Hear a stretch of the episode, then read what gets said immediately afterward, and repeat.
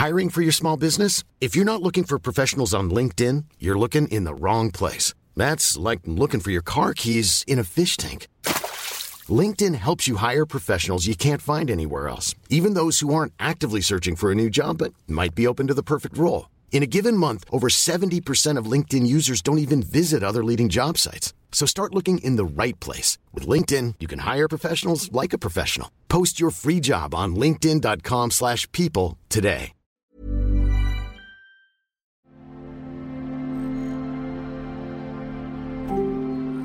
Hvis man bliver inviteret ind i et rum øh, til faktisk at prøve at få enderne til at mødes, til faktisk at lytte på hinanden, så mener jeg, at man skal møde op og sætte sig ind ved det bord.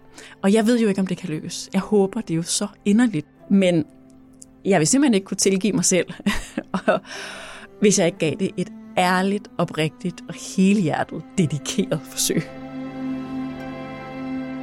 Regeringens grønne ekspertgruppe, det såkaldte Svareudvalg, er kommet med deres tre bud på, hvordan en CO2-afgift kan se ud for landbruget. Men inden politikerne skal lave en aftale, skal landbruget og relevante aktører forsøge at blive enige i det, der bliver kaldt en grøn trepart. Danmarks Naturfredningsforening har fået en særlig rolle i netop de forhandlinger. De går nemlig ind til forhandlingerne som enlig repræsentant for den grønne bevægelse. Det politiske spil om CO2-afgiften er allerede begyndt, og det er allerede dramatisk. Men hvad tænker den naturglade NGO om pludselig at sidde ved magtens bord og skulle forhandle direkte med landbruget om en klimaafgift? Det handler Azure om i dag, hvor vi har besøg af præsidenten for Danmarks Naturfredningsforening, Maria Rørmert Gjerding. Mit navn er Mads Olsen. Jamen, jeg har vel været en 13 år, øh, tror jeg. Måske 13, 12-13 år. Jamen helt konkret så åbnede jeg køleskabet, og hvis mælken ikke var økologisk, så tegnede jeg dødninghoveder på den som en klar øh, besked øh, til mine forældre om, at her skulle der altså øh, handles anderledes. Og jeg vil så sige, det er lidt uretfærdigt over for mine forældre, for de var faktisk meget grønne. Øh, så, men de rettede ind. Øh, og siden da, tror jeg, hele mit barndomshjem har, øh, har det været økologi. Og det var jo de år, hvor økologi kom frem, og hvor det var noget, man diskuterede. Altså, at man brugte øh, sprøjtemidler i landbruget, alle de skadelige ting, der kom frem. Jeg læste nidkært allerede dengang avisartikler og klippede alt ud, der handlede om natur, om klima, forurening arkiveret det i ringbind, øh, hvor der jeg havde øh, sådan nogle skillebladsystemer, hvor der stod forurening af hav, klima, forurening af natur osv. Ikke? Og så katalogiserede jeg alle de her avisartikler, jeg klippede ud inden for de forskellige temaer, så jeg hele tiden var sådan på toppen af, af den nyeste viden om, hvad der foregik. Jeg var dybt bekymret øh, allerede øh, dengang over, hvad det var, øh, vi så. Så det var et det var et bekymret barn, og jeg kan godt spejle mig i den ungdom, der er i dag, der lider af bekymring øh, og klimaangst, fordi den havde jeg også, selvom det efterhånden er temmelig mange år siden. I virkeligheden siger den historie, jeg var jo barn, og det var min aktivisme og teenageoprør. Øh, men egentlig fortæller den historie, synes jeg, at det her det har optaget mig hele livet. Altså landbrugets øh, omstilling, behovet for, at vi behandler vores natur på en grundlæggende anderledes måde, at vi tager hensyn til klimaet, at vi sørger for som mennesker at have den ydmyghed over for det naturgrundlag, som vi er dybt afhængige af, at vi forstår, at det er vores aktiviteter, der skal ind for naturens og klimaets øh, rammer. Så Lige siden jeg var barn, har det været det her, der betød noget for mig, øh, og det jeg vidste, jeg gerne ville arbejde med. Altså, jeg øh, startede egentlig i det private erhvervsliv, øh, og troede overhovedet ikke, at jeg skulle arbejde med politik nogensinde. Øh, jeg arbejdede med forskellige øh, naturgenopretningsløsninger. Øh, mikroorganismer til brug i økologisk landbrug var, var der, jeg i virkeligheden startede. Hvordan kan man bruge naturens egne forsvarsmekanismer, hvis man for eksempel ikke vil have svamp i sin mark? Jamen, det er ved at gavne jordens gode bakterier. Så blev der pludselig en øh, stilling ledig i enhedslistens sekretariat på Christiansborg inden for alle de grønne områder. Og det, jeg kendte Johan Schmidt Nielsen, øh, og hun rakte ud og, og foreslog, at det kunne være noget for mig. Øh, så jeg kom simpelthen fra det private erhvervsliv ind i enhedslisten på Christiansborg som rådgiver. Så gik der nogle år, og så øh, synes både øh, Johannes Schmidt Nielsen og Pelle Dragsted og andre, at jeg skulle prøve at være den, der stillede mig frem i forreste række og tog nogle af de her diskussioner, i stedet for at sidde bagud, bagved og støbe kuglerne. Og så jeg stillede op til Folketingsvalget i 2015 og blev valgt i Folketinget fra enhedslisten. Øhm, og så tog det pludselig fart. Øh, der kom en landbrugspakke, der øgede landbrugets mulighed for at hælde kvælstof på markerne. Den kom i 2016, som jeg var stærkt, stærkt i opposition imod. Øh, jeg synes, det var fuldstændig forrygt, at man lavede den type aftaler, når vi har set ildsvind i vores farvand i virkeligheden i, i flere årtier. Og da der så var præsidentvalg i Danmarks Naturfredningsforening i 2018, så greb jeg den mulighed for i virkeligheden at komme ud og repræsentere endnu bredere interesser. Altså, der er jo ingen tvivl om, det har altid været det grønne, der ligesom var, var den, den røde tråd, om jeg så må sige. Øh, så for mig var det et naturligt valg øh, at stille op der, og jeg blev så valgt øh, og har været der lige siden, og det er jeg helt utrolig ydmyg overfor og rigtig, rigtig stolt over. Og hvordan har Danmarks Naturfredningsforening så ændret sig under dit lederskab? For mig har det været meget vigtigt, at vi begyndte i virkeligheden at have en øget dialog øh, og et øget samarbejde. Og det var tiden moden til. Altså, øh, da jeg trådte til, var, var min oplevelse, at tiden var moden til, at man faktisk begyndte at tale mere sammen sætte sig sammen. Jeg brugte rigtig, rigtig lang tid sammen med den daværende formand Martin Mærl fra Landbrug og Fødevare for at sige, kan vi dog ikke prøve at parkere vores uenigheder uden for døren? Og så tale om det, vi faktisk kan blive enige om. Fordi den her verden har ikke brug for mere grøftegravning, ikke mere polarisering, ikke mere mudderkastning, ikke mere skyttegravskrig. Og det, det er ikke en kritik af dem, der var før mig, fordi der var virkelig, øh, det var meget svært at tale sammen af mange årsager, men tiden var, var moden til det, da jeg kom til. Og det lykkedes faktisk, at vi lavede et fælles udspil om at tage 100.000 hektar øh, lavbundsjord ud af produktion og give det tilbage til naturen af hensyn til klimaet. Øhm, og det er jo lidt det, jeg har bygget videre på. Ikke? Altså både at have en dialog-tilgang. Øh, jeg synes, det ligger i Danmarks Naturfredningsforenings DNA. Det ligger i mit, mit DNA at søge dialog og samarbejde. Og også at skabe større synlighed om foreningen og skabe større politisk indflydelse øhm, i forhold til at varetage arternes, frøernes, fuglenes, fiskenes interesser på Christiansborg. Så det har været mine primære fokusområder. Øget synlighed, mere samarbejde og mere politisk indflydelse. Jeg synes jo ikke, at vi bakker ned på det, der er vores mål. Altså man kan jo ikke gå ind og kigge i vores politikker og sige, nu mener vi noget helt andet, eller nu har vi justeret i vores holdninger. Vi har jo de samme holdninger, som vi har haft igennem årtier. Jeg tror bare, vi prøver at nå vores mål med nogle andre midler.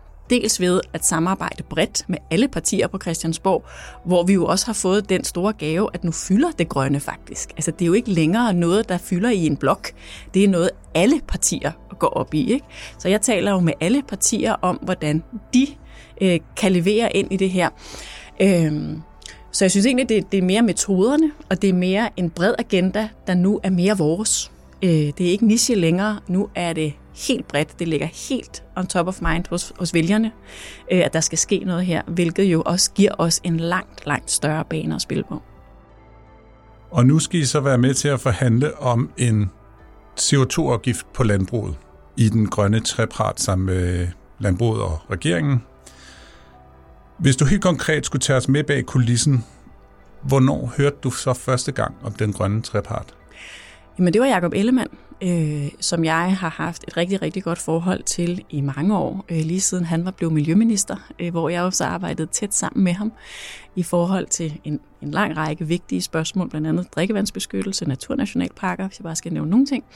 Øh, han rakte ud til mig og spurgte, om det kunne være noget, jeg kunne se mig selv i, fordi det troede han på. Altså, vi, har, vi er meget enige om, at det her med at sætte sig ned og tale sammen, det er øh, ofte en god model, hvis man gerne vil prøve at nå noget. Og jeg øh, har meget stor tillid til Jakob. Øh, så det gjorde også noget for mig, at det var ham, der spurgte mig, øh, at jeg kunne gerne ville bidrage til øh, den vigtige opgave. Og det har det så ændret noget for jer, at Jakob Ellemann så ikke er der længere? Nej, det synes jeg ikke. Altså, det er jo klart, man mærker jo lige efter, øh, mener de det stadigvæk, at de rigtig gerne vil have det her til at lykkes i regeringen. Og det mærker jeg, at de gerne vil. Vi vil have en grøn omstilling, og det er nødvendigt også for dansk landbrug. Det vil dansk landbrug også gerne selv. Men det skal være med skyldig hensyn til, at vi også får udviklet erhvervet. Jeg oplever ikke, at opbakningen til treparten egentlig er blevet reduceret, øh, eller man ikke ønsker, øh, at det her det faktisk skal lykkes. Så jeg har ret stor tillid til, at det her var ikke bare Jakobs idé, jeg ved ikke, om det var hans idé i første omgang, men, men at det her det har fået en ret øh, bred forankring, øh, og man faktisk mener, det er ret alvorligt, at det her det skal vi prøve at lykkes med sammen. Skal jeg høre dig, hvad du sådan generelt synes om den grønne trepark som konstruktion. Øhm, er det en god idé, eller så I hellere, at politikerne tog direkte ansvar? Jeg vil sige, at jeg er dybt, dybt frustreret over, at det her har taget så lang tid. Øh, hvis det stod til mig, så havde man gennemført det her for flere år siden. Altså jeg ville ønske, at svarerapporten var kommet for flere år siden. Jeg ville ønske, at man havde lavet en aftale for landbruget for flere år siden. Det bliver jo sværere og sværere at nå 2030-målet. Altså, skrænten og reduktionen skal jo ske mere og mere drastisk. Så jeg synes på en eller anden måde, altså det vi skal samle op i treparten, det er jo, det er jo årtiers politiske svigt. Det er årtiers berøringsangst over for et erhverv, som fordi man ikke har tur handle ansvarligt, så er det nu i konflikt med havmiljøet, med naturen på land, med vores drikkevand og med klimaet. Altså det er, det er under alt kritik. Jeg vil dog samtidig understrege, at jeg tror på, at når man, hvis man får mulighed for at sætte sig ned og tale sammen, altså den her debat er jo ekstremt polariseret. Hvis vi kigger mod Bruxelles lige nu, altså militante landmænd, der vælter rundt i gaderne og ødelægger ting og gør folk enormt bange på deres traktorer. Altså, jo mere polariseret debatten er ved at blive, jo mere synes jeg, det kræver, at vi går ind i rummet og taler sammen. For er der noget af de dagsordner, jeg repræsenterer, ikke har brug for, så er det mere polarisering og mere øh, skyttegravskrig. Jeg vil sige, det er en meget, meget vanskelig opgave, som, som uh, den grønne trepart er kommet på her. Og hvordan forbereder I jer så på, på forhandlingerne? Er det sådan, at I uh, har et team, der møder op, eller Ja, sådan bare helt konkret forklare. Jamen, det er jo mig, der forhandler, øh, og man må have en med øh, til forhandlinger, som ikke har, som sådan har taleret, men som får lov at sidde på en stol bag os, øh, uden bord, og som kan sidde og tage noter og, og lytte med. Og der har jeg så min direktør, øh, Lars Midtiby, med, som, som støtter mig igennem de her øh, forhandlinger. Og alle andre har også en med. Øh, ministerne har deres departementschef med, departementchefer med. Øh, så vi sidder sådan over for hinanden. Os, der er parter, der repræsenterer verden udenfor på den ene side af bordet, og regeringsminister på den anden side af bordet. Økonomiministeren, Stefanie Lose, leder forhandlingerne, så hendes departementschef sidder, sidder med øh, hver gang Finansministeriet har en repræsentant med, og så sidder vi ellers og, og diskuterer. Vi er jo ikke rigtig gået i gang med forhandlingerne. Indtil videre diskuterer vi jo, kan man sige, vidensgrundlaget, og det er jo ikke udelukkende en CO2-afgift, vi skal diskutere, det er jo også en bredere arealanvendelse, altså natur og biodiversitet, drikkevandsbeskyttelse, skovrejsning, altså i virkeligheden en bred palette, der knytter sig til, hvordan er det, vi bruger vores areal i Danmark. Og det synes jeg faktisk er en ret stor styrke, at vi prøver at løfte blikket og sige, ja, Øh, CO2-afgiften skal hjælpe os med klimaomstillingen, men vi skal helst også have leveret på nogle andre opgaver, som vi kigger lige ind i, samtidig med, at vi skal løse øh, problematikken omkring landbruget og klimaet. Nu er I, I virker lidt som de eneste grønne mandat, der er derinde. Føler I, I taler på vegne af nogle grønne organisationer? Altså jeg vil gerne sige, at jeg ville jo ønske, at der var mange flere, der repræsenterede det grønne omkring bordet. Øh, ja, det er jo i hvert fald det, jeg skal lykkes med. Altså jeg skal jo lykkes med at repræsentere det grønne. Øh, både klimaet og naturen, og havet og naturen i havet, og vores drikkevand. Altså så jeg skal jo sørge for at have den, det brede blik. Og vi taler jo rigtig meget med de andre grønne organisationer i Danmark. Øhm, ikke om, hvad der foregår i forhandlingsrummet, fordi det øh, er fortroligt, men om, hvad der, hvad der er vigtigt for dem. Så det er jo klart, jeg skal jo prøve at repræsentere bredt øh, det grønne Danmark efter absolut bedste evne, og med den bevidsthed, som alle jo har, at det her, det handler jo ikke kun om mig. Øh, det handler jo netop om også at lytte til de andre, der er i rummet, og i virkeligheden have en meget stor forståelse for, at det, vi kommer frem til her, det kommer til at ramme rigtige mennesker, der har arbejdet, der arbejder benhårdt, altså landmændene, der har investeret i et produktionsapparat, der muligvis ikke kan fortsætte. Så den respekt og den ydmyghed skal man også tage på sig, når man træder ind i det her rum. Og det synes jeg er et selvstændigt argument for at gå derind. For faktisk at tvinge sig selv til også at forstå, at der er nogen, der har rigtig, rigtig meget på spil. Og at vi kan ikke gå på kompromis med den grønne omstilling, men vi kan gøre det med den dybeste respekt for de mennesker. Altså, det er os, der er inviteret ind til bordet, og jeg, det er jo min opgave, og DN's opgave, og, og mine hjælpere og medarbejdere øh, og gode kollegaers opgave, at gøre, hvad vi kan for at afbalancere de interesser, der er. Og jeg skal selvfølgelig varetage foreningens interesser og vedtagende politikker, men alle ved jo godt, altså det bliver jo ikke DN-politik, der bliver gennemført en til en, øh, men, men selvfølgelig skal jeg kunne se i den endelige aftale, at vi markant rykker Danmark i en grønnere retning. Men I har jo allerede lagt jer fast på den for landbruget hårdeste model. Hvorfor har I gjort det? Jamen det vi har sagt er, at det er jo den, der leverer bedst. Jo på de ting, der betyder mest for os. Vi har model 1, som vi kalder de samfundsøkonomiske billigreduktioner. Der bruger vi en afgift, som opnår de ting, vi gerne vil, men den har så også nogle relativt store erhvervsstrukturelle konsekvenser, og dermed også potentielt nogle ret store lækagemæssige konsekvenser. Hvis man vil prøve at tage højde for det, så vil man bevæge sig ned i modelrækken her og sige, okay, så har vi en model 2. Hvis man gerne vil gå endnu længere den vej, så har vi også en model 3. Det er i forhold til, at den leverer mest på klima, og den leverer også mest på kvælstof. Og det er jo en helt ærlig ting at sige, det er det, vi går op i. Øh, vi har jo ikke sagt, at vi ikke kan indgå en aftale, som kan se anderledes ud. Det er jo en samlet pakke, jeg vil lægge vægt på. Øh, så både i forhold til natur og biodiversitet, i forhold til drikkevand, vi går rigtig meget op i jordudtag og omstillingen af vores areal. Øhm, så det er klart, vi skal bare have noget, der virkelig rykker på den brede palette af dagsordner, og som leverer på landbrugets sektormål, som leverer på klimaloven, vi går også ret meget op, at der sikkert nogen, der har opdaget i vandramdirektivet øh, og kvælstofreduktion. Vi har taget ret grundigt bestik af, at der kommer en naturgenopretningsforordning fra EU, der sætter krav om 20 procent genoprettet natur på landarealet og havarealet. Så der er jo en masse ting, der spiller ind i det her, og som man jo er dum, hvis man ikke tager med ind i treparten og siger, at det er jo det, vi skal levere på. Ikke kun af hensyn til vores naturgrundlag og klimaet, men sandelig også af hensyn til landmændene. Altså forestil dig, at vi nu starter med at regulere på CO2. Så kan vi lave en trepart, der skal levere på kvælstof. Så kan vi lave en trepart, der skal levere på natur og naturgenopretning. Altså, hvilket erhverv ville være tjent af at være i denne her tredje mølle af ny regulering i så lang tid? Altså, af hensyn til alle, så skal vi jo prøve at sende et opgave på os og løse det hele. Nu skal den her aftale jo laves bag lukkede døre, øhm, og det kan virke lidt sjovt, at I så allerede nu har meldt ud, øh, hvad I gerne vil have ud af det eller hvilken model I lægger jer på. Hvorfor har I gjort det? Jamen, jeg er jo egentlig tilhænger af en ret høj grad af åbenhed i forhold til, hvad, hvad mine prioriteter er. Jeg vil jo blive ved med at sige, hvad der betyder noget for os. Og jeg vil jo tage bestik af aftalen inde i det lukkede rum, som jeg ikke kommer til at referere fra, i forhold til, at de rigtige balancer, øh, at de til gode set trækker det her reelt i den rigtige retning. Når vi klimamålet, når vi landbrugssektormål, levere det, og så videre, så videre på natur og biodiversitet. Risikerer I ikke, at I på den her måde kommer til at skabe splid, og måske ikke bygger den bro, som du talte om tidligere, til landbruget? Så det håber jeg jo ikke. Øhm, tværtimod, vi sidder jo i rummet netop for at lytte til andre perspektiver end vores egne. Til at prøve at forstå den virkelighed, som rigtig mange landmænd står i. Til at blive klogere på, hvordan vi kan gøre det her med respekt for de mennesker, der bliver ramt. Det er jo det, vi skal kunne i det rum.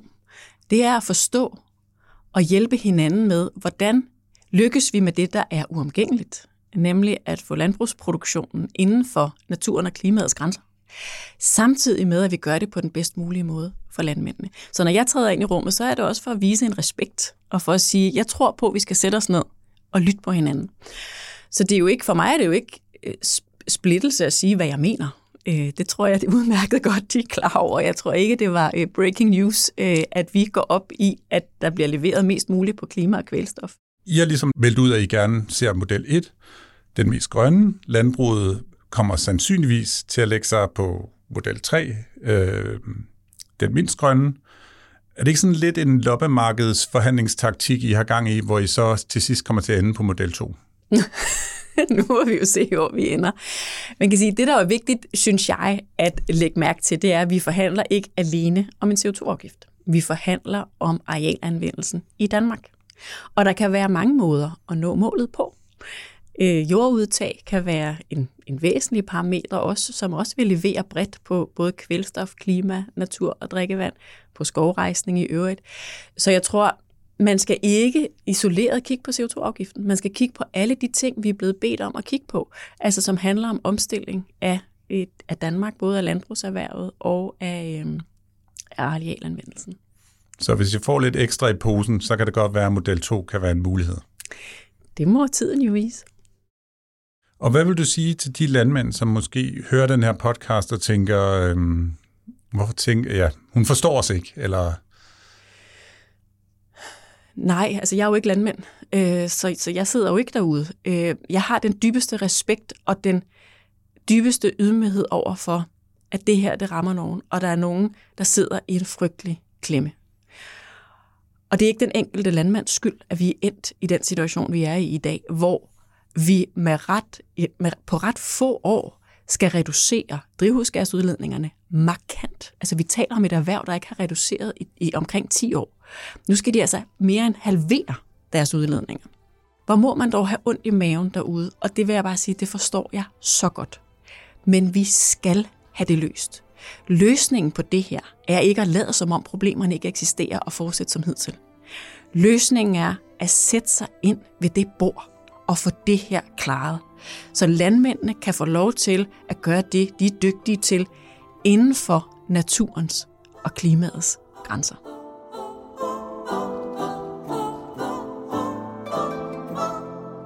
Det var alt, hvad vi havde til dig i den her omgang. Bag dagens udsendelse stod Emma Klitnes, Karoline Tranberg og mig, Mads Olsen.